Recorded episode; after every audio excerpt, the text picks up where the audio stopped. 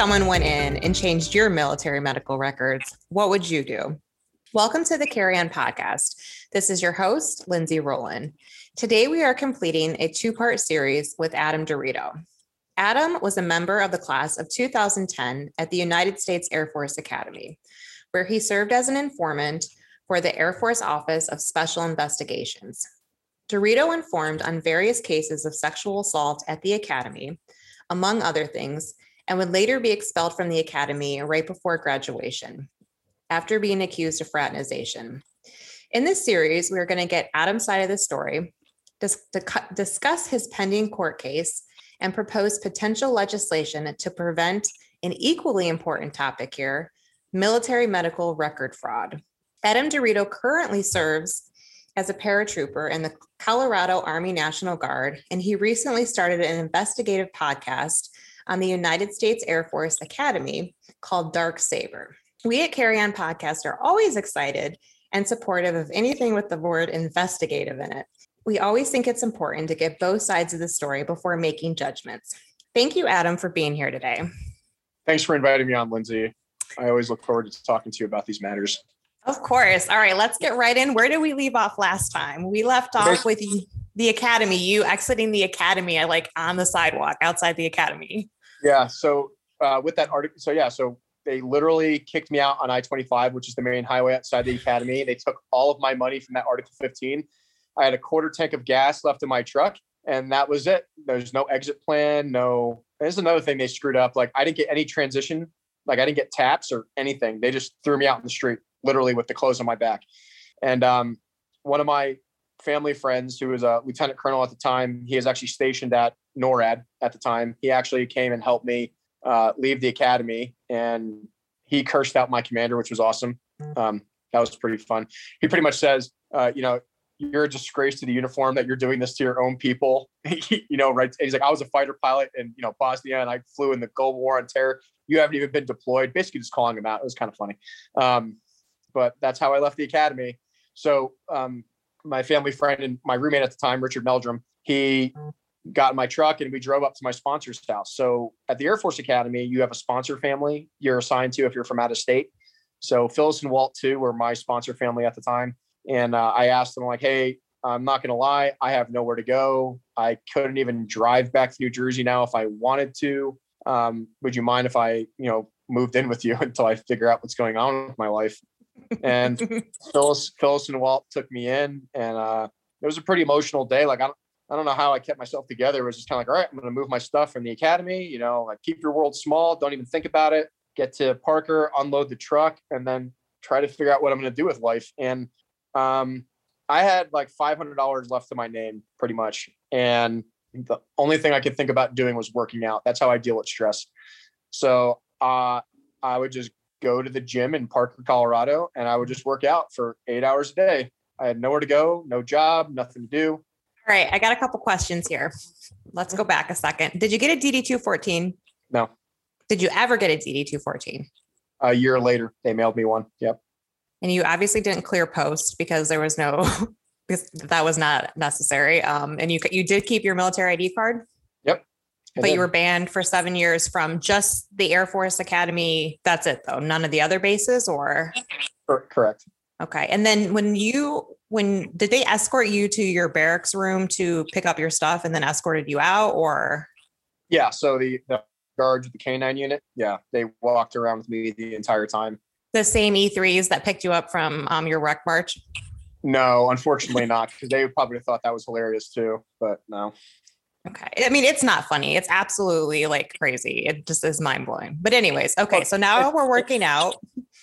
Yeah, it's it's massively traumatic, but this is how I deal with it. Is I try to make it funny. So yeah, and it has been ten years, so I think things can become funnier after ten years. Yeah, because you just look at how absolutely ridiculous it is, and that's not how you kick people out of the military. I mean, it's been brought to my attention numerous times over the years that like there's convicted pedophiles who go to TAPS at least and have transition training before they throw them out. I, mean, they, I I will say, I will say, I don't think you missed a whole lot with taps, missing taps, but you know, I know. I'm just saying they didn't. They didn't even. And this is uh one of our arguments has been over the years is that I was never properly discharged out of the military. They violated their own rules, right? So, how I was kicked out of the military, you know, the Article 15, uh, they actually weren't even allowed to give me an Article 15 technically because they gave me a direct Article 15 for fraternization. But I was never an officer, and the person I was accused of being in a fraternizing with was not enlisted. So under the UCMJ, I technically wasn't chargeable. They would have had, they should have gave me an Article 15 for violating a direct order, right? Like we discussed in the first podcast, and then used an article uh, disobeying a direct order of cadet fraternization to kick me out, which they didn't do. But that's an argument, legal argument for later on. But um, so I'm working at this, working out at this gym, and I was, I'd go there for like almost like three, four weeks straight, eight hours a day, just trying to deal with stress. And eventually, one of the personal trainers comes up to me, and goes, "Dude, if you're going to be here every day, why don't you just work here?"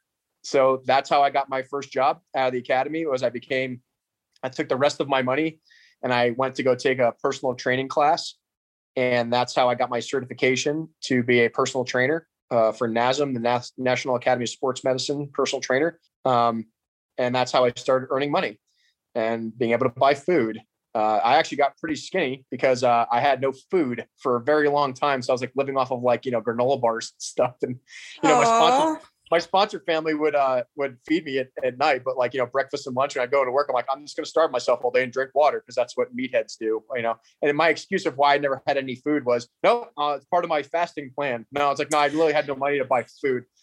Oh, so, my heart goes out to you. I would have shared with you my food if I was there. Uh, it was an absolutely horrible experience. Um, but whatever, it, it is what it is. And while I was there, uh, and this is what I'm thankful about my part of becoming a civilian so fast is I really had to reintegrate myself and how to talk to people. You know, when you're in the military for so long, you, you're you're kind of like socially moronic, if that makes sense, right? And um, being a personal trainer and having to talk to people and motivate people and learn about people's individual needs and coming up with training programs for them.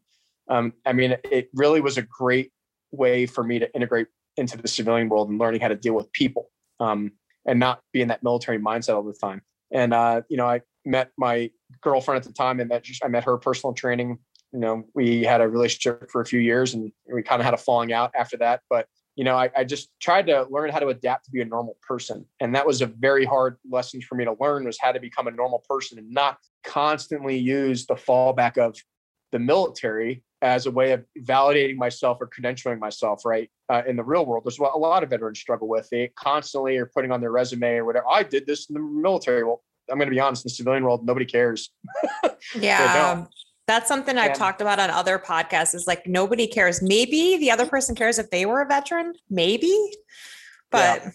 Yeah. And uh, it was kind of like this art. My stars got crossed with this guy, but um, I met this gentleman. He, I had a stupid one of those recruiter Marine Corps keychains on my key still because I was like still tied, tying myself to some kind of resemblance of dignity and respect. And and this angry guy like looks at me, and I'm sitting at my desk, my personal training desk, and he comes up to me, goes, "Were you a Marine?" I was like, "Well, kind of. Like for six weeks, I was, I guess." Mm. And we start talking about my situation with the academy. And he goes, Well, I was in the Marines. And I'm like, Okay. And he goes, And here's, I'm having a problem. He's like, I have to go get surgery on my knee, but I have to lose some weight before the VA will take me.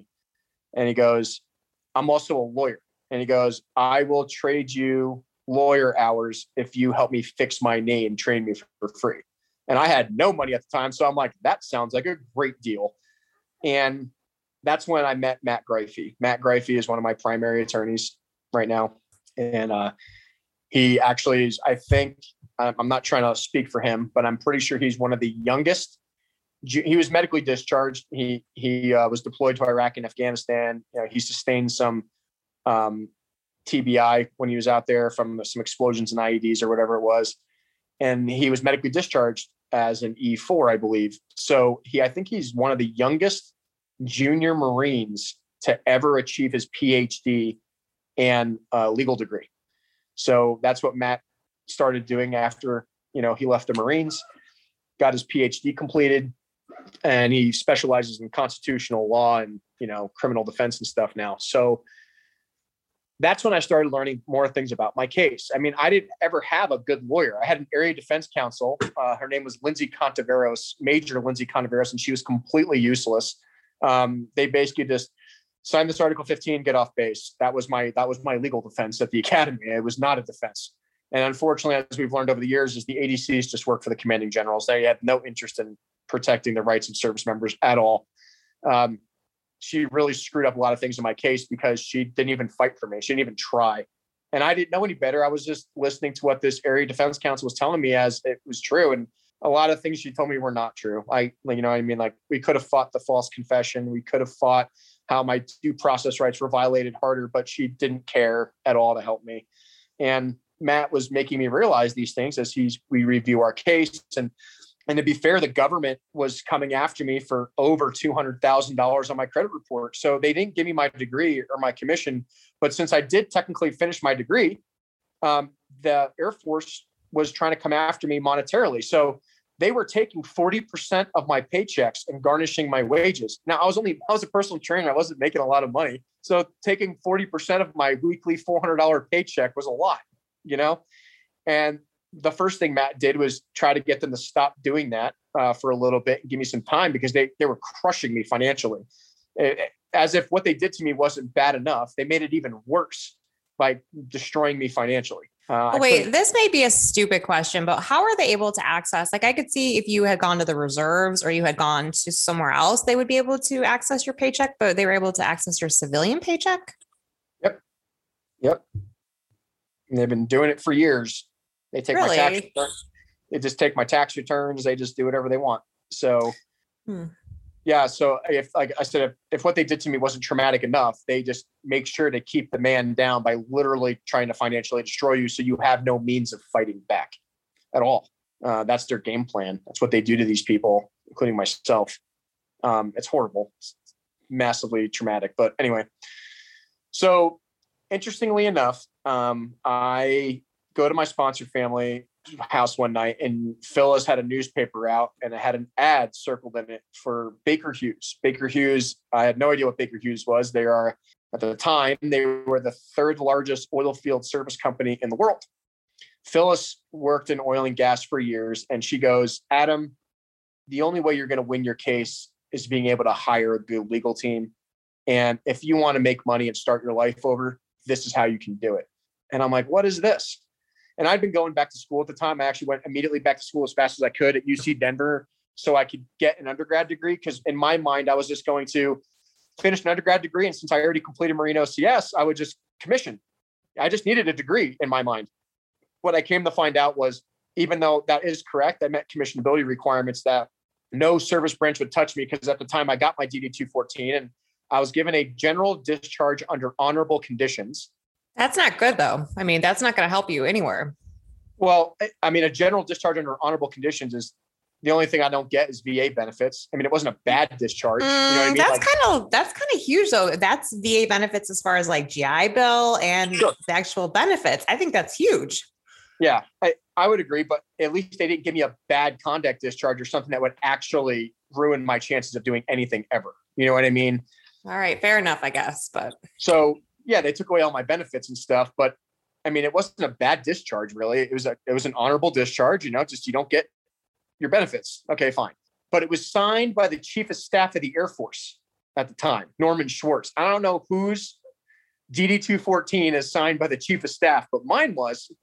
So every single recruiting office was like, there is no way we are touching this with a 39 and a half foot pole to reference the Grinch. You know what I mean? They're like, we don't know who you pissed off, but we're not going to allow you back in because we're going to be going against the, the chief of staff if we do. And we're not doing that. So I'm like, okay, fine. I'm going to start my whole life over. And this is like very common in the oil field is like, I love the oil field now because it gave me a chance to start over where nobody knew who I was.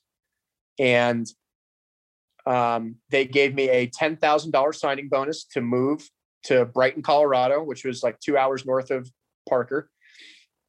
And I packed up my truck and I got my first apartment. And it was the first time I was like living on my own on my own. And I literally just show up. I had no idea what I was getting myself into because at this interview, I went to this interview for Baker Hughes and they pretty much asked me, So, uh, do you think you can handle being in the middle of nowhere with a bunch of dudes in really shitty weather conditions? And can you lift and swing an eight pound sledgehammer? And I was like, yep. And they're like, welcome aboard. You know, I mean, like I, I had no idea what I was getting myself into, but I was in good shape and I thought I could keep up. And I get out there and you want to talk about sheer chaos. I mean, it was those first two, three months were hard. I mean, we were working 18, 20 hour days. You work 14 days on, seven days off, and you're traveling everywhere, whether it's Colorado, Wyoming, Utah. I, they gave me my truck driver's license so I can move heavy equipment. And uh, I started hydraulic fracturing, which is basically we hook up, they drill, and then we start uh, blowing up rocks basically to get oil and gas out of the ground. So the fracking revolution really started in 2012 here in the US uh, with the horizontal drilling technology that just came out. And I was one of the frontline guys to start utilizing that new technology. And it was super cool because I got to learn so much about something I never knew about. And it gave me an opportunity to excel in something where I wasn't going to be judged on what happened to me at the academy. And I met guys from, I met veterans out there. I met guys from all over the world. Uh, ironically, the oil and gas industry has a lot of um, immigrants, you know, a lot of people from Africa and, and Mexico who come in and work on these crews. And it's hard work, man. I mean, you're out there in 130 degrees in Texas heat or negative 60 degrees in North Dakota in the wintertime and it's all about you know you i mean i've seen guys die out in the field. I mean it's it's uh, it's a pretty pretty dangerous job but i loved it and i excelled at it. And just kind of like going back to that marine corps stuff like you know the harder and more stressful it got the better i did. And i would say the same thing in the oil field you know? Um, and i'm sure people have seen the movie armageddon with bruce willis about all those roughneck guys. I mean that's exactly what it is man. You got you got people who are broken human beings who their wife divorced them and their dog got hit by a car and and you're and it's like the military man you're, you're out there just supporting each other. And it was very much like the military just with a lot more money. Um, and and that's what really started helping me fund my my legal stuff. And i after i finished my undergrad and while i was working in the oil field i started moving up the ladder. So i left baker hughes and i got a job a promotion move at noble energy which at the time uh, they just got bought out by exxon or chevron sorry but they were the largest private oil company in the United States. So I went over there as a production lease manager and I started managing pipeline and production facilities and learning more about the production side of stuff. And um, Ashley, my fiance, and I, we actually went and started doing our master's degrees at the same time.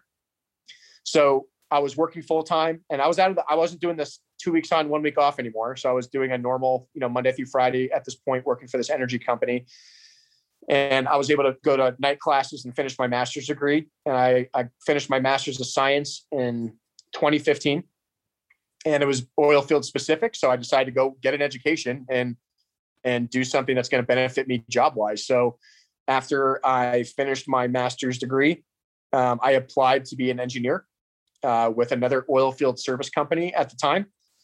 And I was accepted and I was sent to engineering school for wireline. So, wireline is downhole explosive. So we get to play with lots of cool things and and blow rocks up so the guys who are fracking can frack.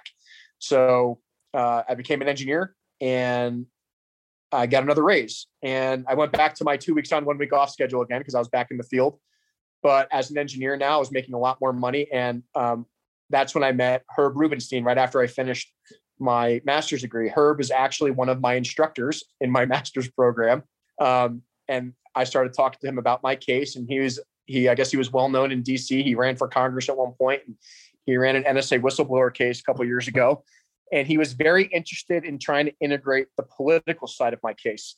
You know, Matt was about the constitutional argument guy, but Herb even said you're going to be fighting an uphill legislation and political battle. This is this is not about you or the academy. This is about upsetting an entire political system that's been protecting corrupt officers for decades and you're going to need a lot more fight in you than just trying to make constitutional arguments. And well, to be fair, he's not wrong. Um, this is all. This isn't about what's right or wrong or constitutional rights violations. This is about changing an entire political system that's been protecting the military for decades. Um, so Herb came onto the team with Matt, and they've been working on my case ever since. And you know, I made the decision that I was going to try to get back into the military. I'm like, I'm going to give this one more shot. None of the active duty guys would talk to me. Um, so I know everyone gives shit to the National Guard. And it, to be fair, as an active duty guy, I didn't think much of the National Guard either. And I go into the National Guard's office here in Colorado.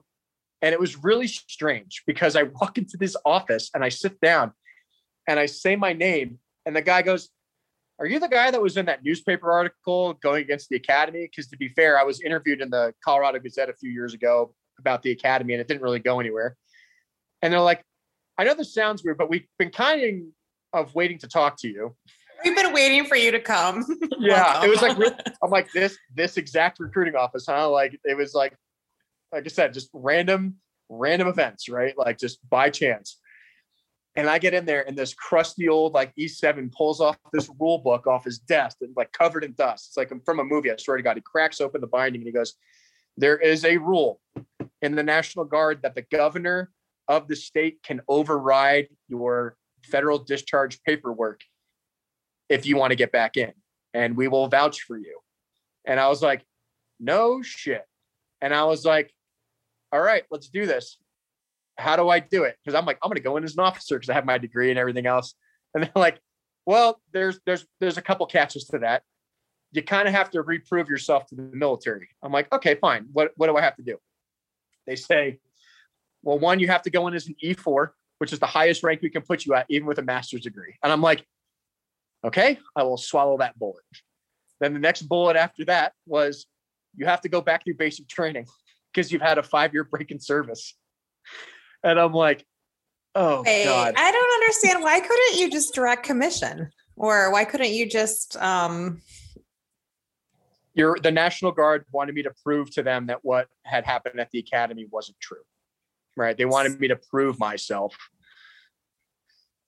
Uh, yeah. So wait, so, wait, let me clarify. So they so basically they kind of made up some rules um, for you in order to say, if we're going to do this for you and we're going to stick our neck out, you're going to do this for us to show us we should stick our neck out? Is that what yep. I'm? That's okay. basically it. You know, just clarifying. Because I mean, these recruiters, I mean, if they let the DeRito guy back in who got kicked out of the academy and was such a shitbag according to the academy, and I screw something up, then it looks bad on them for letting me back in. Right. So I don't blame them. And and then the third requirement was I had to go serve into uh, Army Special Operations and a forward support company because it's I don't know a little harder, a little bit more hardcore in their mind. And I had to take only one of two MOSs, and the two MOSs were generator mechanic or parachute rigger. And I'm like, mm. well, hmm. um, I've jumped out of planes before. I'm gonna go with that one because those are the only two positions available in that specific unit, right? What if I is, wanted to go to that unit. What is the actual MOS for a generator mechanic? I'm just curious. It's got to be like in the 88 Alpha series that I came from. No, so like rigger is 92 Romeo, and I think generator mechanic is like 92. Uh, I don't know Bravo or something like that. I'm not specifically sure, but it's a 92 series job. Okay.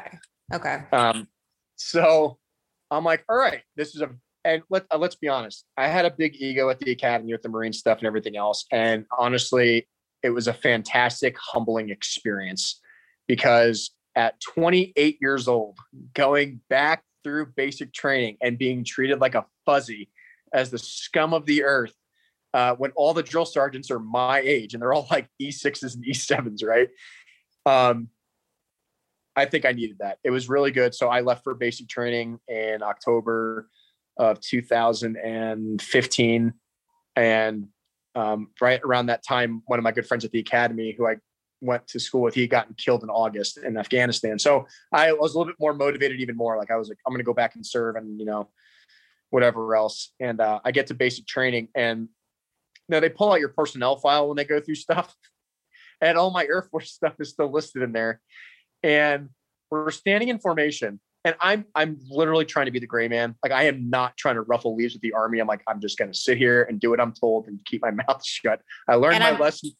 And I'm old as shit, so I already stand out, right? yeah, I learned my lesson from the academy. Uh, I'm just going to sit here and do what I'm told and be a good little soldier, right? And oh man, I'm sitting there, and there's a guy from Ranger Battalion who was already pissed off because he got sent to be a drill instructor from Ranger Bat. So he's there and he's all full of piss and vinegar.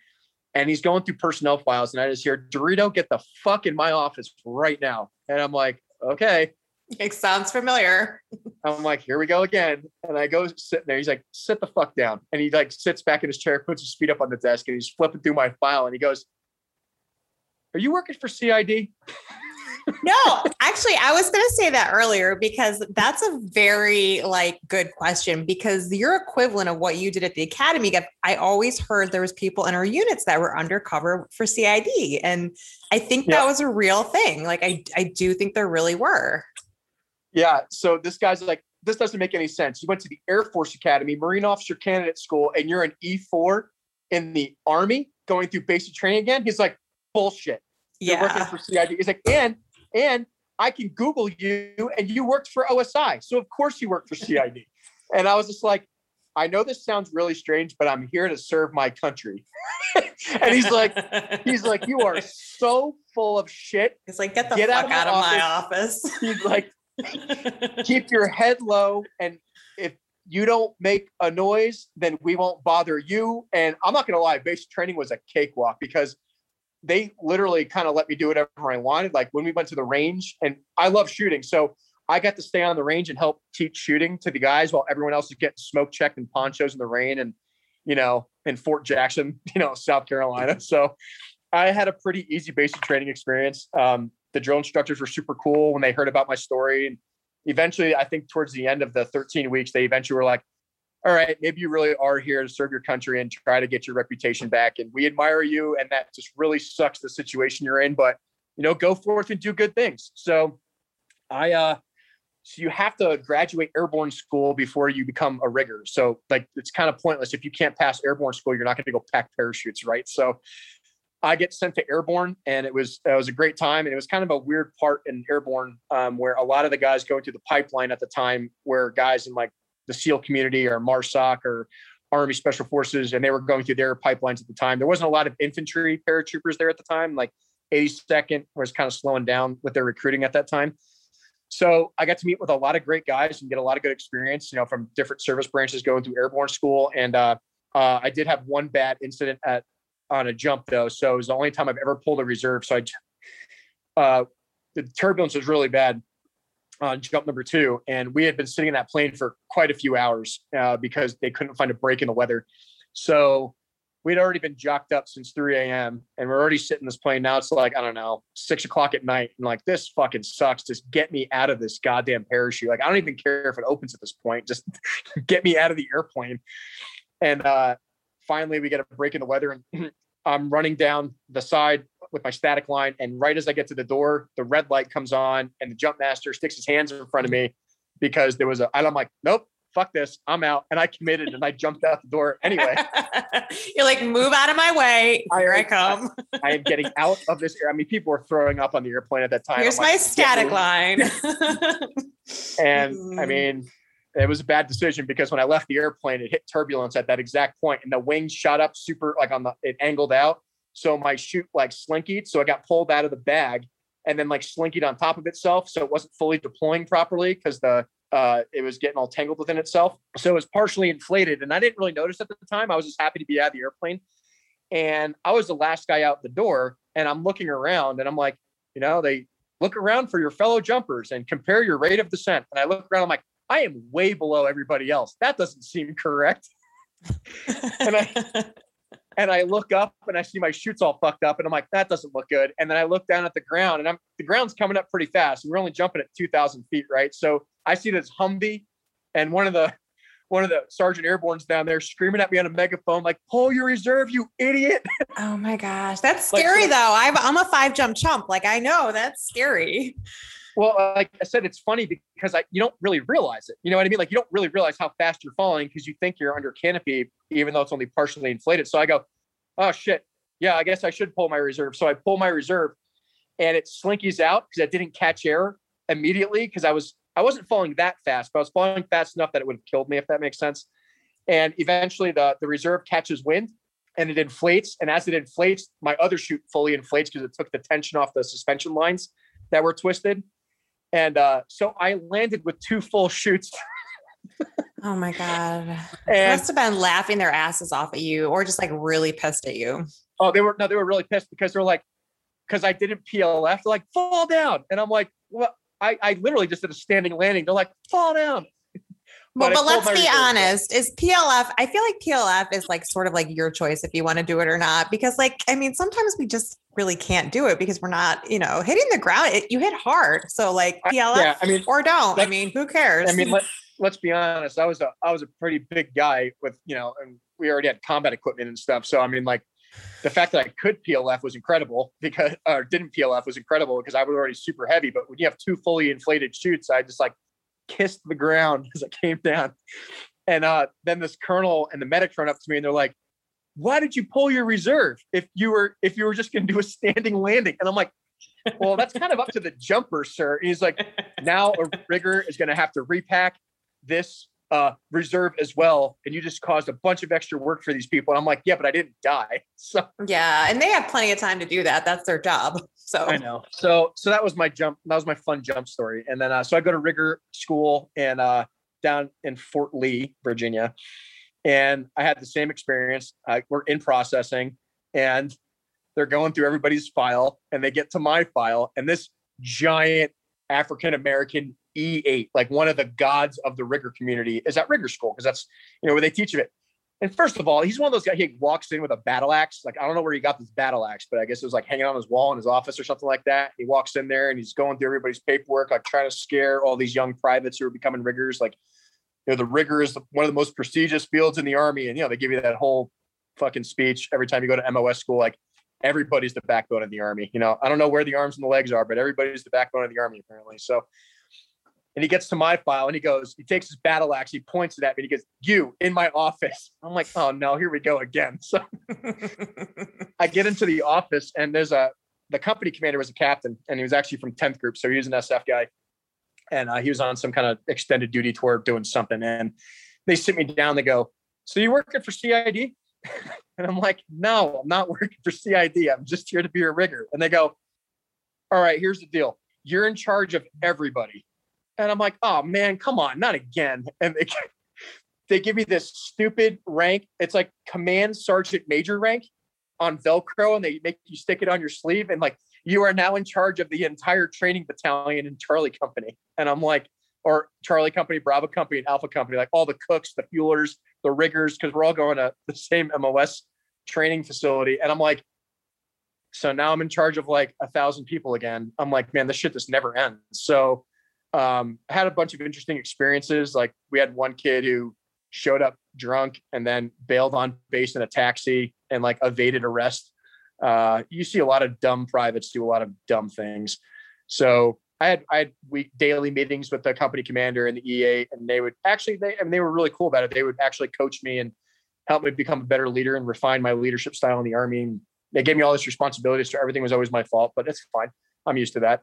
So I had a really positive experience with the army. I mean, the army gave me a second chance, and they gave me a chance to start over again. So I go back to my unit and I in process to my unit. Uh, I bust my ass for two years. Um, so this is now 2017, right? So I was I joined the army in 2015, did two years, uh, got back to my unit, and we go out to Utah, and there's an Apache attack squadron out there, a battalion, and we were doing some training on one of our free fall shoots, and we happened to meet up at a bar with a bunch of Apache pilots from down the road, and they go, "Hey, like if you're really interested in flying again, why don't you come talk to our chief, uh, Chief Warrant Officer?" I'm like, "Okay." So I asked permission to skip class the next day, and I go meet with this chief, and I tell him my story, and he goes, "Well, if you want to fly again, I'll give you a shot. You know, I'll give you your commission back. You'll go to warrant officer school. You'll move to Utah, and you'll become an Apache guy." And I'm like, hell yeah. So like I finally thought that I was getting everything back that I lost without having to get anything back from the academy. I'm like, okay, finally, my life is moving on. I quit my oil field job at the time. And I was getting ready to go to Fort Rucker. Like I already had this all planned out with Utah and uh, to start flight training. And I go down to Carson to do my last medical review to get my stamp for Rucker. And I get to the final station and the doctor goes, dude, I'm sorry, I, I, can't sign your orders to go to Rucker. And I'm like, why? He goes, you have several major psychological conditions listed on your medical records. And I'm like, what are you talking about? I've been in the army for two years and this didn't come up in MEPS, you know, it, but magically it's populated when I want to become an officer and go to flight school, you know? Well, right. And like everything comes up at MEPS. I mean, nobody gets through MEPS unscathed if there's something in their medical record. That's what we found was really odd is that this stuff had never come up before, all through MEPS, all through Army initial entry training. But magically, when somebody found out that I was going to go commission again and get my and go fly, that this stuff populates. It was very, very suspicious. And I get a copy of the records, and they're very weird. Uh, they were, and people can see them on my website if they're interested. They can go to adamderito.com and go to the evidence page and look at it in real time. And you'll see they're extremely odd because you go through them and they're not very explicit. There's nothing really in them that's relevant. And then you look at them, and the date on them is May of 2010 on the first page. And it lists that time. Remember that computer test in episode one, we talked about how I had to go take a computer test, right? The MMPI. So that's in there. And I'm like, okay, I mean, I guess that's legitimate because they have this the fact that I went in there, met with a technician, which they wrote down. They did not write that I met with a doctor. They even wrote in the record that I met with a technician. Uh, at the time, I was a little bit pissed off about taking the test, which I that's an accurate statement. I said the only reason you're making me take this test is because you're trying to kick me out. which ta-da, I was correct. Um, Surprise. And but the thing was, there is no record of the test in my file at all because it came out negative. So there was no diagnosis, no nothing. I mean, I never, um, and you can't diagnose off of one test anyway. You have to have multiple in-person sessions to diagnose people with mental disorders. You can't just make them take a multiple question test and then start diagnosing people. And then you get down to the next page and it's listed June of 2011. Well, that's weird because that's a year after I left the academy. So the, the fact that they had a, a note that I took a test, I'm like, okay, that's somewhat accurate. I never met with a doctor at all. I met with a technician, so that's okay. But the fact that I now have several major psychological conditions listed on my record when I was a civilian. And I'm like, this doesn't make any sense because I was discharged in June of 2010. And now my medical records are showing 2011 and I have multiple personality disorders and all this other crazy stuff. And then at the very bottom of that page, I'm listed as a major. Ooh, you got I'm promoted. So I'm like, this doesn't make any sense. I mean, to be fair, in 2017, I would be a major uh, if I had stayed active duty at the time, right? Um, so it's almost like I never left the military and I've been getting promoted this entire time. I guess they owe me a lot of back pay, I guess. So that's interesting. So I contact my lawyers, and to be fair, we had gone to the Air Force Board of Corrections to get my degree and my commission back several times already between 2010 and 2017. I, I think I've gone to the board three times. It was denied. Right? Uh, we're not giving you your stuff back. You're a shitbag. Piss off. And that's basically the summary of those replies. But then I'm like, Matt, we got him. We have black and white paperwork that shows that they retaliated against me and falsified my medical records. I'm like, there's a name, there's a date, there's a time and a place. And the funny thing was, is the place they listed it as is Fort Carson. I was in the Air Force. I was never stationed at Fort Carson. How is that possible? Right. So these records are very suspicious. This doctor listed on there, her name is Kristen Henley, who she's now Kristen Henley Price because she got married since then. Um, I have no idea who Kristen Henley Price is at all. I've never met this woman. I don't know who she is. Um, but she was the one making these entries on my medical records. And they were very suspicious. So I contact both of my attorneys and we go, we finally have grounds to file a lawsuit because we've exhausted the administrative remedies with the Air Force Board of Corrections. We've been denied. Um, and these records were falsified when I was a civilian. So this is not going to be in the purview of the military, or at least it shouldn't be, because this is the military violating the constitutional rights of a private citizen. So this is something that the federal court should be able to decide on because the military should not have jurisdiction over civilians, never mind falsifying medical records, because that's a felony. You're not supposed to be able to do that. So we filed the lawsuit. Um, and before, right before we filed the lawsuit, this is actually kind of fun. So my lawyers, I talked to my commander about it. I talked to my unit about it, and I put my uniform on because it's been seven years, 2017, right? my base bandman, put my paratrooper beret on, and I go right back to the Air Force Academy with a letter from my lawyers. And I, first of all, uh, in the Air Force, and, and the Army's Maroon Berets is airborne, right? But in the Air Mhm. Force, red red berets are Air Force Special Operations. But uh, these Air Force people are kind of dumb, I guess, because they thought that I was like some kind of Air Force Special Operations guy uh, with the beret on, but I was not. And I guess they don't know how to identify ranks in the Army because I was definitely an E4. And people are like, like captains and majors are like saluting me as I'm walking past them. I'm like, this is great. So I uh and we were in OCPs at the time, so the Air Force hadn't switched over from ABUs yet, so they don't even know how OCP uniforms work. So I, I I shit you not. The letter was basically stating, "We know you falsified my medical records. We are asking you to pay out this certain amount to us. Give me my degree and my rank back, and I will sign a non-disclosure agreement, and we'll call it good." So I go right back to the place where I got kicked out. I go to the superintendent's office, the three star, and they let me in, which was kind of fun. Um, well, they had so- to. It's been seven years and you probably still had your CAC card, right? oh yeah, I showed them my military ID, and they, and to be fair, it was a new superintendent at the time, right? So all the upper leadership who was there when I was there is now gone by this point. So they really had no idea who the hell Specialist DeRito is, and I go up there and I walk. So the superintendent wasn't there at the time, but his the vice superintendent was. He was some colonel. And goes, "How can I help you?" I'm like, "Here, there's a letter from my legal team. Uh, we need a we would like a response in 72 hours." And uh, they send a letter back to my attorney basically telling us to kick rocks. We don't care. You're a terrible person. Okay, fine.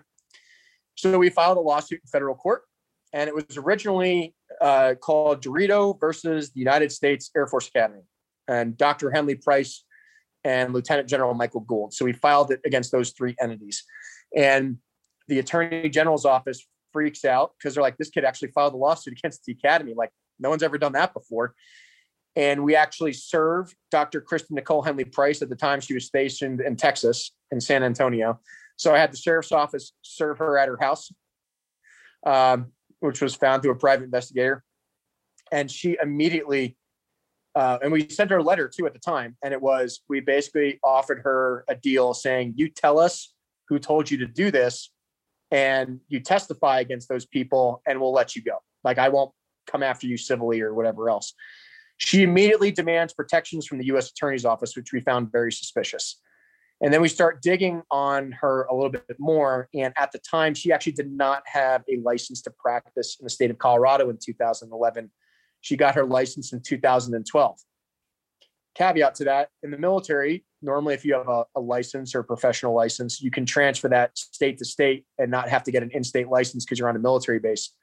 But our argument to the licensing board has been well, I was a civilian at the time, and she had no local state license in the state of Colorado. She, she actually legally couldn't treat me, even if she was.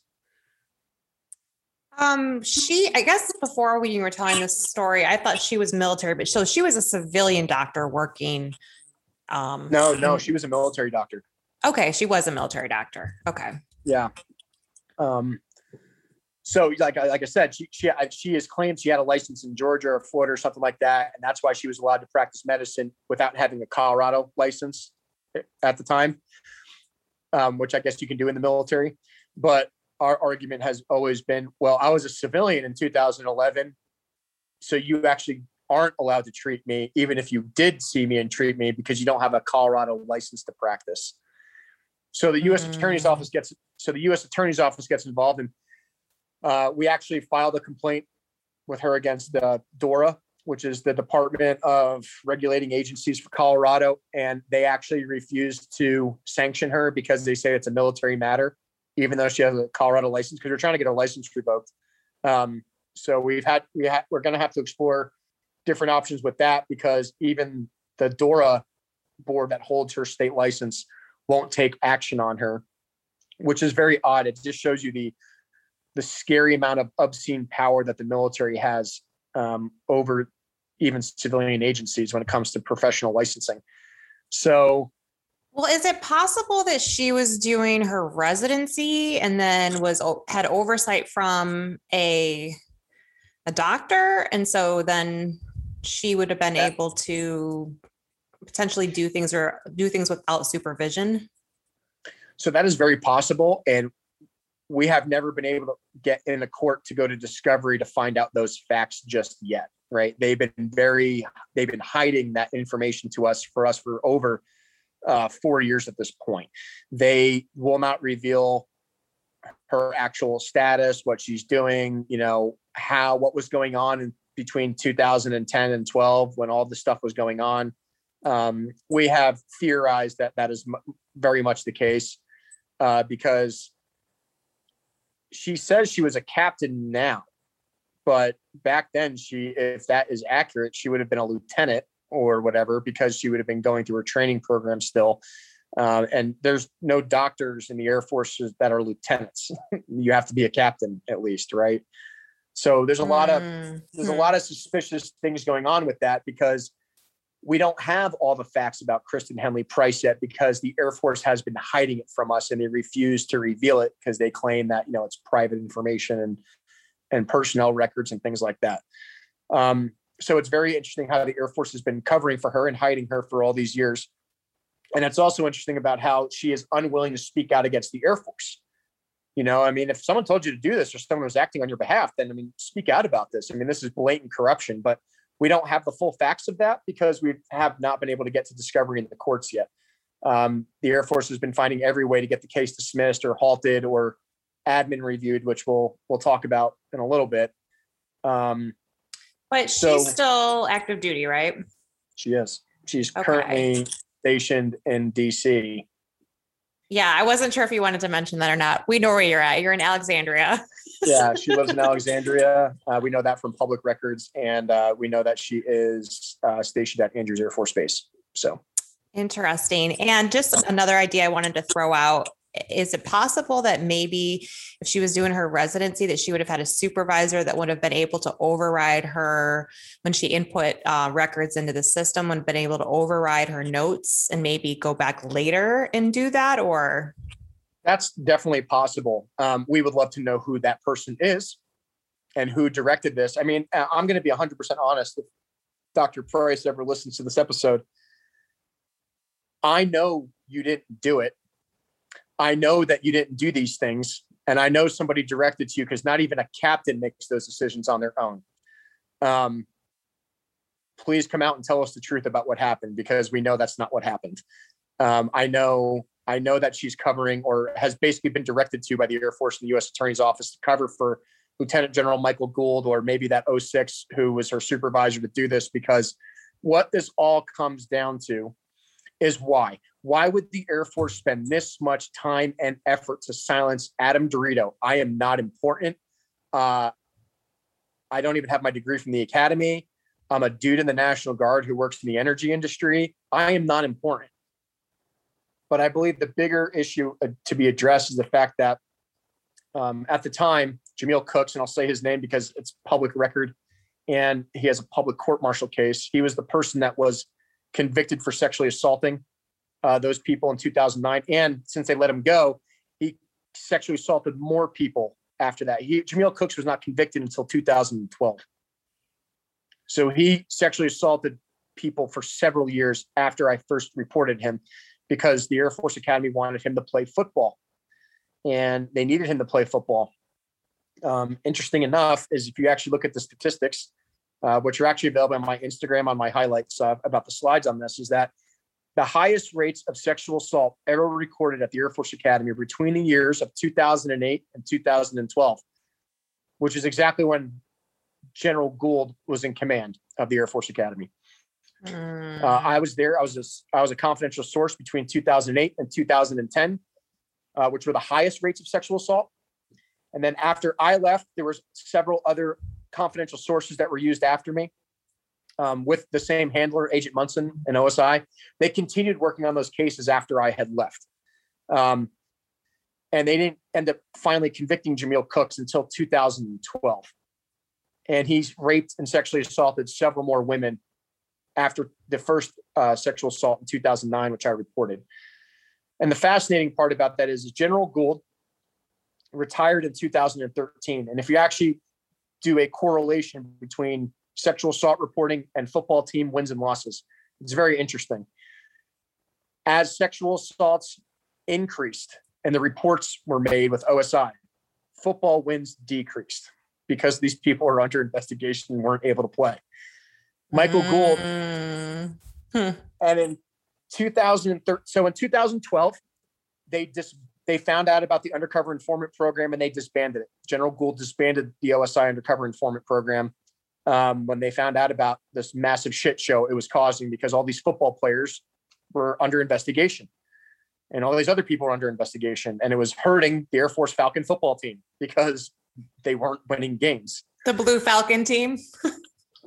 Ironically, yes. So a very interesting statistic, and I'm not saying you know correlation obviously doesn't equal causation, but in 2012, when OSI was disbanded um, after the highest rates of sexual assault between 2008 and 2012, the football team's record was two and ten.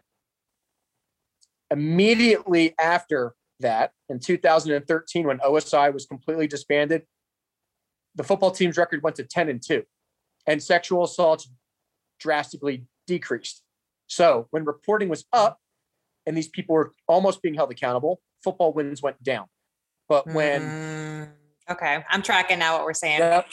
But now, uh, once OSI and the undercover informant program was disbanded, and sexual assaults drastically decreased in reporting, and football wins drastically went up. And the interesting parts of that is in 2013, Michael Gould retired officially. And he immediately got a job in the NCAA um, in the Mountain West Football Playoff Selection Committee. Michael Gould hasn't played or coached football since 1976.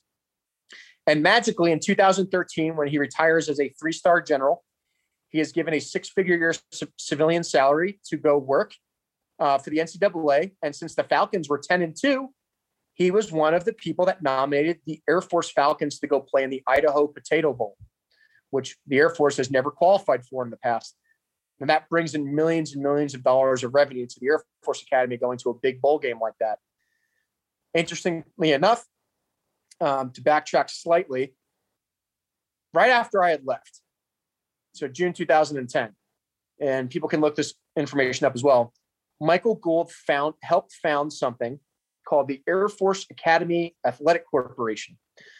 Now, everyone knows that general officers cannot be involved in monetary things and private businesses while they are in command. So, because it's a conflict of interest to the government. So, this had to get approved by the Secretary of the Air Force, or sorry, the Chief of Staff of the Air Force at the time, who was Norton Schwartz, which was his classmate. So Michael Gould was setting himself up for a nice six-figure year job salary right after he retired. So he started the paperwork for the Air Force Academy Athletic Corporation with his friends in 2010, right after I was discharged. It's amazing how this organization was founded. I believe it was 60 days after I was discharged. And if that entire sexual assault situation was uncovered at the time, I don't believe that that um, nonprofit organization would have been approved by the chief of staff of the Air Force because these high ranking generals are involved in it. So in 2013, when Michael Gould retires, he leaves the um, Mountain West Playoff Selection Committee NCAA job and takes up a position as a board member for the Air Force Academy Athletic Corporation. Very, very convenient. Very convenient how this happens. And this is this is why I believe I was important now is because if any of this stuff had ever come up in 2010, General Gould would have been found in massive financial scandals with the Air Force Academy Athletic Corporation, with covering up rapes and sexual assaults and funneling money to the Air Force Academy Falcons. So, what is the purpose of the Air Force Academy Athletic Corporation? Well, it's very interesting because you can go to their website and saw public information. They are a registered nonprofit and they accept donations that'll use to help fund Air Force Academy Division One athletics. Now, the Air Force Academy is not alone in this. West Point and Annapolis also have organizations like this, where this nonprofit is able to funnel money from various sources into the Air Force Academy um, football team without having to disclose who those donors are. Because as a federally funded service academy, they have a certain amount of money in a budget they have to constrain to. But if they get money from outside donations from anonymous donors, that just happen to go to the football team, then that money can be used. Something very interesting to note is in 2010, uh, you look at the two new architecture pieces built at the Air Force Academy. One is the, uh, the the Polaris Honor Building, and the other one is the indoor football practice field, which was constructed by the Air Force Academy Athletic Corporation donations with a few years after I had left after the organization was founded. Well, where does all that money come from? It doesn't come from taxpayers because every service academy is only allotted a certain amount of money per year, and they don't have money to just build brand new buildings at a, on a service academy well, most of this funding comes to the Air Force Academy Athletic Corporation. And I'm not saying who these anonymous donors are, but if you go to their website for the Air Force Academy Athletic Corporation, you scroll to the bottom, Boeing, Lockheed Martin, Raytheon, USAA, all have paid sponsorships with the Air Force Academy Athletic Corporation. And this goes back to what we mentioned in season one, or sorry, episode one with you, is that the Air Force Academy graduate community is deeply mired into the contractor realm in Washington, D.C. You shake your hand, I scratch your back, you help me out with this. Um, the Air Force is the main economy of, of South Colorado. You have Peterson Air Force Base, Schriever Air Force Space Command, Fort Carson, the Air Force Academy. There's a lot of money being dealt with down there and lots of contracts being awarded to these various contractors. And obviously Boeing can't just go give the Air Force $500 million and say, hey, uh, we're just trying to help you guys out. By the way, will you please buy our satellite? You know, you can't do that. So the Air Force Academy is also the source of major research projects for Space Command and the Space Force and everything else. So, you know, I'm sure if someone wants to follow the financial records 100%, uh, which are hard to find because the Air Force Academy doesn't have to, um, Athletic Corporation doesn't have to disclose these things is that when these anonymous donors funnel money into the Air Force Academy Athletic Corporation uh, to help the Air Force Academy football team, and the Air Force Academy, ironically, does all this amazing research that certifies some of these government contractors as the best people to win the next contract. I mean, that's just kind of how it goes. Um, and it's concerning because I think that's why the Air Force Academy has spent so much time and effort to um, suppress the pandemic of rape and sexual assault at the Air Force Academy is because it'll stop the flow of money into the respective service academies that the generals take a cut of and also helps funds multi-billion dollar projects in the Air Force and the Space Force. And ironically, um, Troy Calhoun is the head coach of the Air Force Academy Falcon football team. He is also the highest paid DoD civilian employee in the United States. Troy Calhoun accepts a $400,000 salary from the DoD. And on top of that, the other 400 something thousand dollars is paid to him by the Air Force Academy Athletic Corporation. Troy Calhoun makes over 800,000 to a million dollars a year coaching a division one football team at the Air Force Academy. So of course they're not going to speak out and say anything because there's a lot of money being dealt in these situations. And what is also interesting, you and I have discussed, is that your medical records would have been changed in 2011, and uh, Jamal Cook's court martial would have been in 2012. So, in theory, if the if his defense team was trying to undermine you in any way and your mental ability, your mental stability, then it would have made sense to put those diagnoses on your medical records? Um, yeah, we can speculate to that. I mean, we don't 100% know the facts of that, but there, I would say there is a strong probability that the reason that the Air Force Academy falsified my medical records without telling anybody, including myself, until 2017, was that um, it was used to discredit my work as a confidential source for OSI, and it allowed many people to not be convicted of being sex predators at the academy.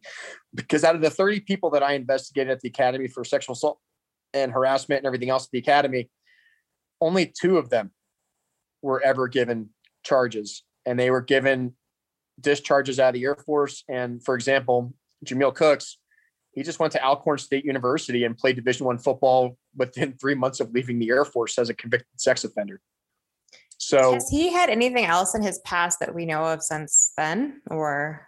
I honestly don't know. I, to be fair, you know, I'm pretty sure the guy goes through this shit all the time, hearing about this stuff on the internet, and probably just wants me to shut up about it already. But Um, I, I, know that I heard that he was being scouted to play at the time uh, by the Green Bay Packers or something like that in the NFL. Um, so Jameel Cooks ended up with a lot more money and in a better situation than I did out of the Air Force Academy. And he's not the only one, right? There are, there are multiple other people, and people can look this up too. Uh, this is what's been going on, oh, I would say over the past six to eight years. So obviously, football players have been committing rape and sexual assault for a long time at the academy, or and other people. It's not just athletes or football players, but that's where the majority of them come from. Even Boulder County and Denver County now have refused to relinquish jurisdiction back to the Air Force Academy if cadets are caught in those respective counties. Uh, the only cadets today that are serving any prison time for rape and sexual assault from committing those crimes against civilians or outside the Air Force Academy um, have been in Boulder and Denver. And those cadets are still, or former cadets are still in prison um, now. The Air Force Academy, to my knowledge, has never placed any cadet in prison ever. And ever since 2003 uh, from a court martial proceeding. Jameel Cooks was not sent to prison, even though he was a convicted sex offender. He was given 90 days time served sitting in his room waiting for his trial. Uh, and then he just walked off the academy with his trunk like I did on the side of the road. Um, he never spent any actual prison time. I wonder if he got seven years um, of no of banishment from the academy as well. Yeah, I honestly don't know. That's that's funny, but um, so like I said, I mean, everyone that was the biggest criticisms I got from Andy's podcast was like, you know, you didn't explain why. You know, why would the Air Force spend so much time and effort to silence you? And to be honest, I didn't want to piss off the grad community. I mean, I didn't want to say like, yeah, the reason the Air Force Academy is doing this is to cover up rape, sexual assault from the Air Force Academy Falcon football team. It makes grads very angry because they think you're speaking out against the academy and their precious institution that they're so proud of. And don't get me wrong, I am still a proud so-called graduate. I think the Air Force Academy stands for a lot of good things and always has.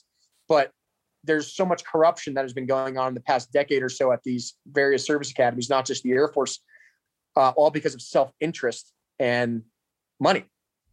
These general officers set themselves up with a nice six-figure job outside after they retire. I mean, and and then it just allows more money to be pumped into these service academies from outside resources. General Gould served on the board of the Air Force Academy Athletic Corporation until 2019, when he was he is now has been placed in the position of CEO of the Association of Graduates. Um, as one of my fellow friends from the Air Force Academy likes to say, he's a current, oh, he's a general. He retires as a general. Owns a brewery in the Springs. Michael Gould is probably the most underqualified person to ever serve as a CEO in corporate America. I mean, the guy has done nothing. I mean, he got his undergrad at the Air Force Academy and then served as a KC 135 pilot and then magically became a CEO handling millions and millions and millions of dollars in the graduate community and has never actually contributed anything to the local community that hasn't been self-serving to his own bank account. Um, and it's unfortunate because we need better leaders in our military. And the only thing that the military has been encouraging, I would say, since the global war on terror started is for, I mean, there's some great officers out there, there's some great leaders, but the guys who make it to the top, these three stars, these four stars, these people serving as CEOs in corporate America who are grads, they're just benefiting themselves and they're taking advantage of the system um, that has funneled millions of contractor and taxpayer dollars to them to so they can personally benefit off of it. So of course the Air Force Academy is going to fight me tooth and nail to protect that system because they don't want to give it up. They don't want to be honest that we do need real reform. You know, that retaliating against people for reporting sexual assault by falsifying your medical records is should not be legal and it should not be allowed. I mean, it's very hard for the Air Force Academy to come out and say, well, he's just a bad guy, even though I've never been arrested and nor do I have a criminal record. So how do they validate to the general public that Adam DeRito is a bad person? Well, they just make it out to be that I'm psychotic. And then they go, well, you're crazy. So of course you're a bad person. Well, and also, I I mean, I didn't want to say this earlier, but to sound fickle, but you were accused of fraternization. Like, so what? I mean, in the whole scheme of things, like, okay, so you maybe had a really at, the at worst. I'm not saying you did, mm. but at worst, you would have had a, a relationship with somebody that maybe wasn't your same status at the academy. I mean, come exactly. on. It happens every day in active duty. It happens. I mean, is it really that? It's really not that big of a deal. Yeah, it's ridiculous. I mean, don't get me wrong. I, I did a few like like I got that LOR for an email war, and you know. Oh Jesus! I, come on, that is I, so minor. And then I, you know, I made fun of somebody, uh, and then I got in trouble for like making memes about them or something. And then um, I came back from like Annapolis one weekend with a sealed bottle of Kahlua at 21 years old, and I gave it to my commander because I said I wasn't supposed to have it in my room, but it was in my luggage. And then he gave me another like 100 hours of uh, confinement for being honest. and then, and then the, the, and then the thing that actually pushed. So here's the funny thing about the academy has always argued, well, he had too many demerits and that's why he was kicked out from you know history of bad behavior. I'm like, well, to be fair, all your demerits were arbitrarily made up. You know what I mean? Like, oh, here's 50 demerits for an LOR, you know, for misuse of government network. You know, here's uh, another 50 demerits for being honest. about having that sealed bottle of alcohol in your room after a rugby weekend. Here's another 50 demerits for making fun of somebody. You know, like I, didn't do anything bad, but the thing that actually pushed me over the 200 demerit limit, it was not the Article 15. It was not fraternization. They gave me um, some like another 50 demerits because I refused to take off my Marine Corps Eagle Globe and Anchor off my uniform when I graduated officer candidate school, which was an authorized uniform device. And that um, enlisted person who hated the fact that I got my cross commission stood in front of the entire formation of cadets and yelled and screamed at me. Her name is Bertha Ruiz. So you can, I'll call her out too. And she said, Take off your damn Marine stuff. You're not a Marine and you're never going to make it in the Marines anyway, even though I had graduated Marine officer candidate school, right? And I wasn't the best response in front of about 100 people. I said, well, Sergeant, if you knew your job and the uniform regulations, you would understand that this is an authorized device and there is no way in hell I'm ever taking off something that I earned. So they made me sit in my room for another 100 hours after that. And that's actually what pushed me over the demerit limit. It had nothing to do with the Article 15. Wow. I would have punched her in the face, but that's just me. Um, yeah, I mean, like I said, I, I, had an ego about OCS, but I mean, that was the one thing that I really did earn, and I was never going to let them take it away from me. And they used it to actually kick me out of the academy um, post graduation, because that I and I have the paperwork showing like my demerits, like what I got demerits for as a cadet over four years, and it's all like bullshit. Like it's it's completely a joke. Like this is like normal college kids on a daily basis do worse things than I ever did. I mean, I didn't even get in trouble for the water balloon Capri something. You know what I mean? Like, at least it would have been that, right? And that, and I feel how, that, how, go ahead, go ahead. At least give me giving me a punishment for a Capri Sun and a water balloon launcher would have been warranted because I actually could have hurt somebody. yeah, and just the fact that we're even talking about demerits with like grown up, grown ass men and women in an academy, I feel is so just ridiculous. But I wanted to ask you, based on what you said earlier. Um, have you actually had, I call them ring knockers, but have you actually had other ring knockers from the Air Force Academy reach out to you and um, kind of harass you or express their dissatisfaction with what you're doing? Or is, are these just rumors that you've heard that they are not happy with the things that you're doing?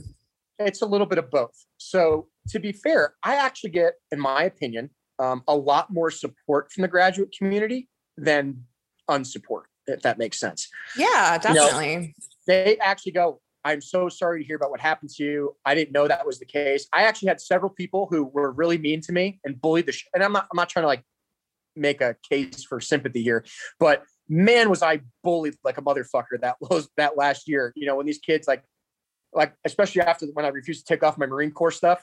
You know what I mean? Like these kids, I just constantly harassed me and I just ignored it. I just let it go and just moved on. But I've actually had several people call me and say, dude, I am so sorry I treated you like that. I did not know what was really going on. I just believed everything Lieutenant Colonel Christensen said about you. And after listening to your podcast and the evidence and everything else, like you've really got screwed over. And I don't believe what happened to you is right.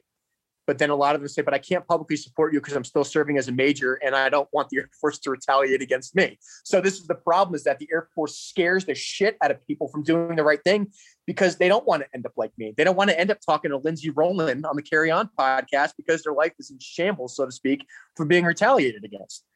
Um, no, I totally hear sense. that. No, I, I definitely understand that. Nobody and nobody wants to put themselves in that position. And if they don't do it for you, can you imagine all the other things that they've kept quiet about over the years?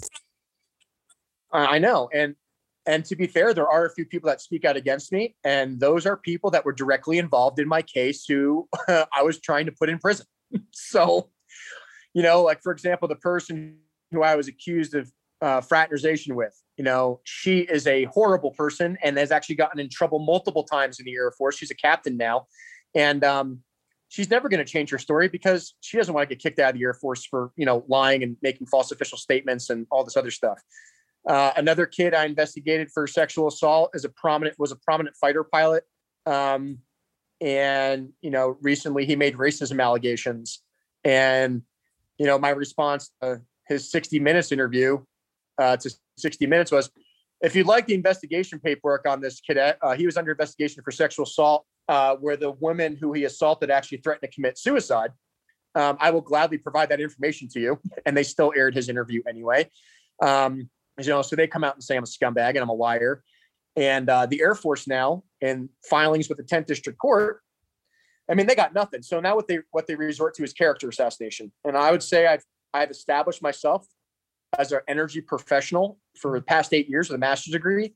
Uh, I've had a great career, and that's where most of my experience lies. It's not even with the military. I'm, a, I'm an energy professional. That's my job. I work at a refinery now, and I part time do the National Guard. And I've had a great time in the National Guard. I got a seven year history almost with the Guard now. Uh, well, going on seven years, and uh, my commanders have been fully supportive of me, and even some of the Green Beret guys I worked with um, have made fun of me. They're like, "Dude, I have six Article 15s. Like this doesn't make any sense about what's happening to you. Yeah, you know? I have like um, three GOMORs and an extended. uh yeah, yeah, So my my command sergeant major, my unit is like DeRito. Like they destroyed your life over this. He's like, uh, you're not even allowed to get promoted on the teams unless you have an Article 15. Like this doesn't make any sense, you know. Um, I think it's just so like, because the line is so blurred between the academy and like reality in the military. And even though that's not always a great reality, like the blur between the lines just keeps you sort of like unable to move forward. Yeah. And, but like I said, it's, uh, it, it comes down to the money. You know, it comes, follow the money. The Air Force Academy Athletic Corporation, the football team handles millions and millions and millions of dollars by contractors that backed by billions of dollars of taxpayer money and of course, they're going to silence sexual assault victims and people like myself who speak out against it because it takes away from their honeypot. And the people that do speak out against me, you know, I have nothing against them. I mean, they're just trying to protect their own reputation because God forbid if the truth ever came out about the people that are actually serving in our country's, you know, officer uniforms, if that ever came to to surface, it would not be good for them. You know, about there's a lot of corrupt officers in, in U.S. military. Now, there's a lot of good ones too. I mean, I've worked with some great ones as well but some of these people have used the system to benefit themselves financially and personally. And, um, you know, like I said, the Air Force Academy's got nothing left. They know they screwed up. They know the evidence is there. It's in black and white that they falsified my medical records. So now they just result to character assassination. Uh, they've tried to use how I was recruited for OSI, so-called talking to this underage person who I had no idea who she was. The Air Force has tried to come out and say I'm a pedophile uh, that I hate women, that I'm a misogynist, and I don't like Asians or something like that. And that's in official filings that the Air Force Academy has filed with the 10th District Court. I mean, they're they're just throwing anything at the wall to see what sticks. And my lawyers just laugh. They're like, "Wow, they they've now they're just now resulting to calling you mean things because they have nothing else left to to try to burn you down with because you're too open and honest about your case." And an interesting thing about that whole situation where I got recruited for OSI um, there is no record of Adam DeRito with the Colorado Springs Police Department with OSI involving any person who potentially was underage on a dating website. It doesn't exist. Well, so um, they made it all up. Fear. I mean, that's that's very possible. About they made it up, and that was how they were recruiting informants. They made me th- thought that I was doing something bad, even though I really wasn't. And they just needed to get me in the door to sit me down and tell me how much of an honorable, trustworthy person I was to work as a confidential source. Um, it happens all the time. Well, and another question on that one. So I'm assuming the age, and correct me if I'm wrong. So the age of underage was 19, and is that in is that a, was that in Colorado at the time, or is that an army? Is that an army thing? No. So this person this person said they were 19 on this dating website, and uh, I mean under I think it's under the age of 18 or whatever, and they uh, they said that I was talking to somebody who was under the age of 18, but I had no knowledge of that. So that's why it's a thing if that actually happened, I would have been punished. I would have been arrested. I would have been prosecuted if if any of that was true, and none of that happened. Like mm. I was given an I was given an LOR for misuse of government network, like being on a dating website on my cadet laptop. That's it. That's all that happened.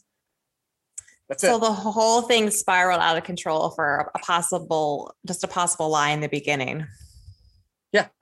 Yep. Yep. Because sit with that for a second. sit with that for a second, listeners.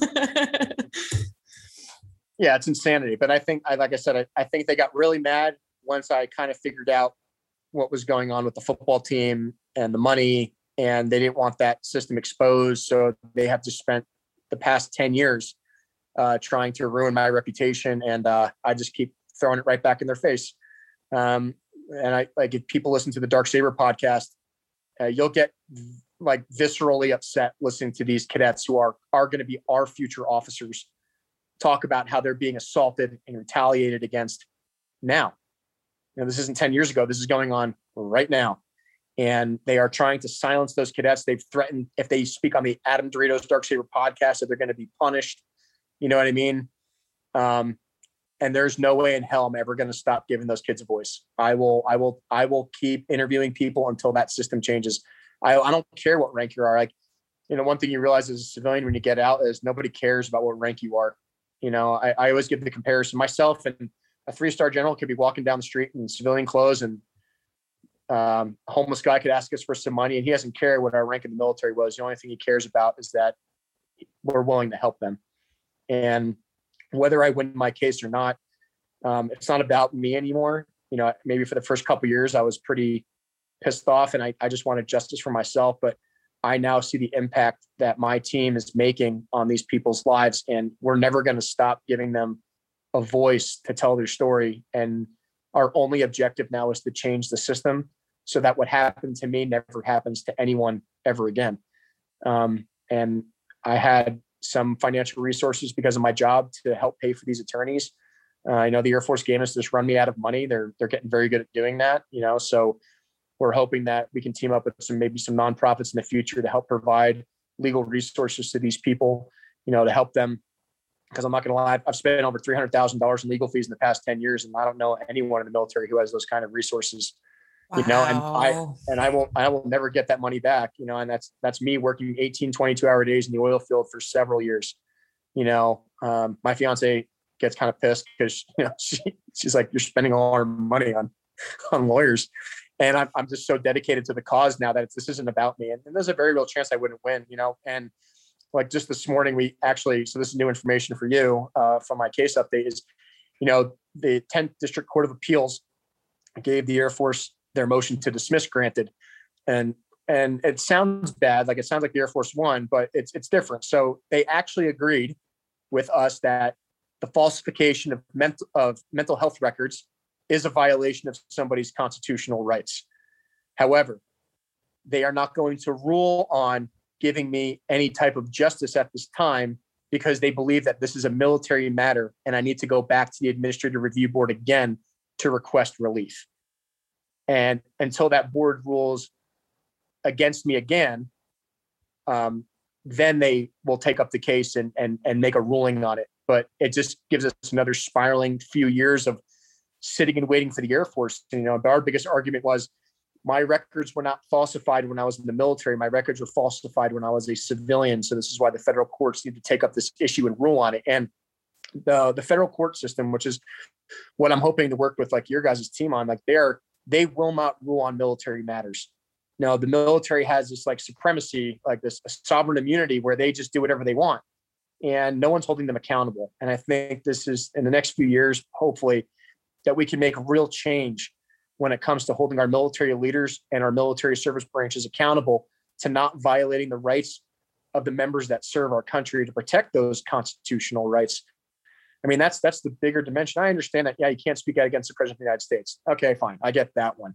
You know what I mean? But there's no way that our service members don't have the right to due process, their privacy, um, all the their Fourth Amendment rights, all of them. It's just it's unfair. And what type of people is that going to inspire to serve in an all volunteer force in the future? You know, it's only going to continue to attract the bad actors. And this is what our military is dealing with now is that we have so many people who are willing to uphold a corrupt system because it financially and personally benefits them that no one's willing to stand up and do the right thing because they feel like if they try to, it's going to be completely hopeless, that they're never going to get anywhere because they're going to get mired in a 10 year court case that they're never going to get justice with. And that's why a lot of sexual assault survivors commit suicide they're they're never going to get justice. They know nothing's ever going to happen, and they take their own lives, and it's sad. Mm-hmm. And I'm trying to mm-hmm. prevent. I'm trying to prevent that because I'm trying to show people that there is hope for you. That if we work together and we change the system, that we can hold generals accountable.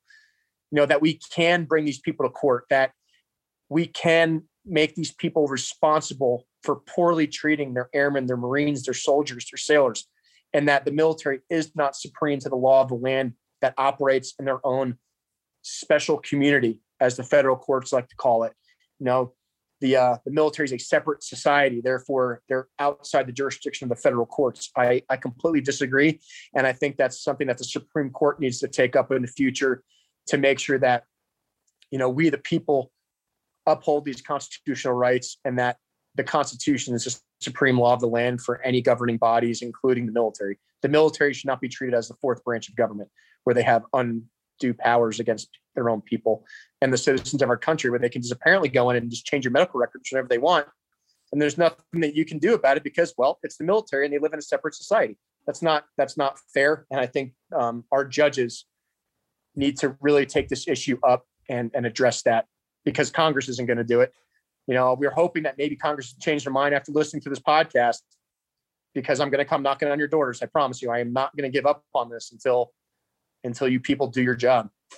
Right. And and as we talked about earlier, we have proposals for you. You know, we talked about putting putting um, a check in place where doctors cannot go back in and change your medical records. That's a simple step in the system where you cannot put you cannot record anything in someone's records if they're no longer your patient or if they when they PCS and they clear a base like they're no longer physically there you cannot go back and add anything to their records. I mean that's that's too easy. I mean yeah we're not asking for you know we're not asking for anything crazy here but we're definitely I, am definitely um, planning to help you take up these issues but we're going to bring solutions to the table as well not just complaints. We're going to bring like actual solutions.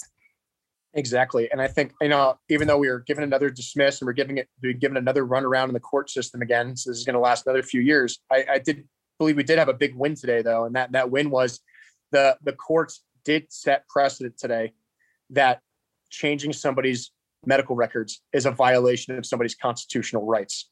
Now, the only thing we need to get them to change their mind on is that that yes, they can in fact rule on military matters because those people also fall under constitutional protections. So we're hoping to do that on the next filing uh, after this next Air Force Board of Corrections, which could also take another year or two. You know what I mean? Um, but like I said, I already won one board, so I've already beaten that six percent average, and I think I can win another one. Oh so. yeah, I have full faith that you're going to just keep moving forward and breaking down doors. But I do I do want to recap real quick all the things that we that you want out of this. And let me see if I got them all right. You want your medical records changed or and you want the diagnoses that that are on there completely removed. I want any false information that are in my medical records removed so that I can commission in the Army National Guard.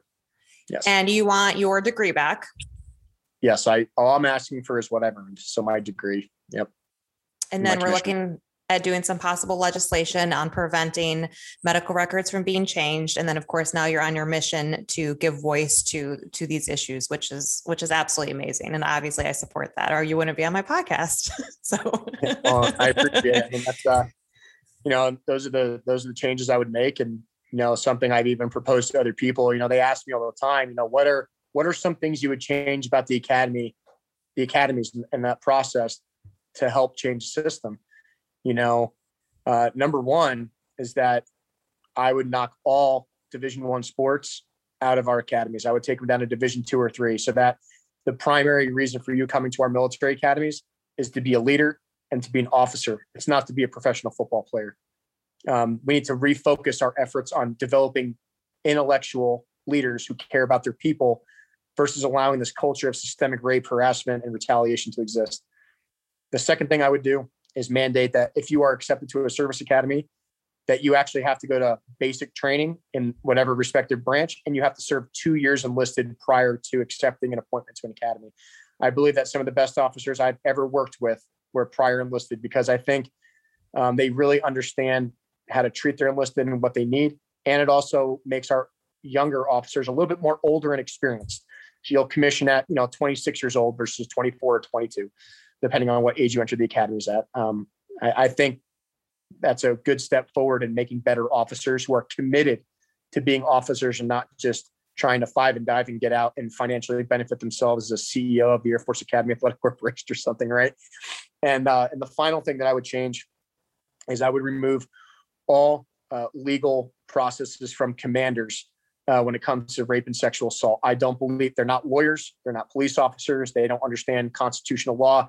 Like, for example, if Major Hubank, who was a military police officer, right, that was his MOS in the Army, had treated my case, you and I wouldn't be talking because he would have handled it completely different. Uh, versus Lieutenant Colonel Christensen, who just came in and gave me Article 15 and took everything away from me. Um, the laws and how people are treated in the military, especially when it comes to rape and sexual assault retaliation, should not be handled by um, commanders who might have a commander bias and might have unlawful command influence. And I think if we take that power away from commanders, which is something I know the Military Justice Improvement Act is trying to do, um, mm-hmm. you know, we could take we could take it a step further and continue on with that. Um, but I believe those are the top three things I would change about our service academies, and that would help benefit our military greatly. Mm-hmm. No, I definitely agree with you on the sexual assault, and I think um, what I what I see happen is I do think that bill will pass eventually, maybe not this year, but next year, but ho- hopefully this in this Congress. And then I think you'll see hopefully the Brandon Act, and I know you're familiar with that. You'll see that pass as well. And not that we're trying to take command and control away from commanders, but it's time to like it's time to give other people a view inside of what is going on and to make decisions because apparently what is happening and what is going on right now is not working. So exactly. I mean, commanders are going to have to deal with their day-to-day stuff in UCMJ, and that's what I'm not trying to take that power away. Just like you said, right? You know, commanders have to be able to command their troops. I understand that, but when it comes to rape, sexual assault, harassment, retaliation, uh, no way should they have any power in that because they're just going to try to benefit themselves so they don't get in trouble for suicides letting soldiers go to mental health i mean all those things. And we know that they impact we they impact um, mission readiness they impact unit readiness but if someone else can alle- alleviate the those issues from command and work on those issues i think we will be stronger all around. I 100% agree and you know so a cl- closing thought on that would be that mental health should not be viewed as a way to retaliate against people. It should be okay for all of our military service members to seek a, um, mental health resources. In my opinion, I think everybody should have a therapist. You know what I mean? No, we they're um, great. I mean, they're great. They talk to you. They walk you through like situations. I mean, what what more could yeah. you want? I think that is a way to help reduce uh, PTSD from developing our veterans, um, and it's a way that it's okay to talk about what's going on in your life and staying closed up and never saying anything is just a recipe for disaster down the line when it comes to domestic violence or suicide or anything else. Uh, mental health should not have a stigma in the military uh, because I can't I can't speak of many positive experiences I've heard even now from cadets where they go seek mental health resources and because they're having a hard time and they've been locked in the room for nine months and now they lose their pilot qualification. Like you got to be kidding me! That's insanity. Absolutely.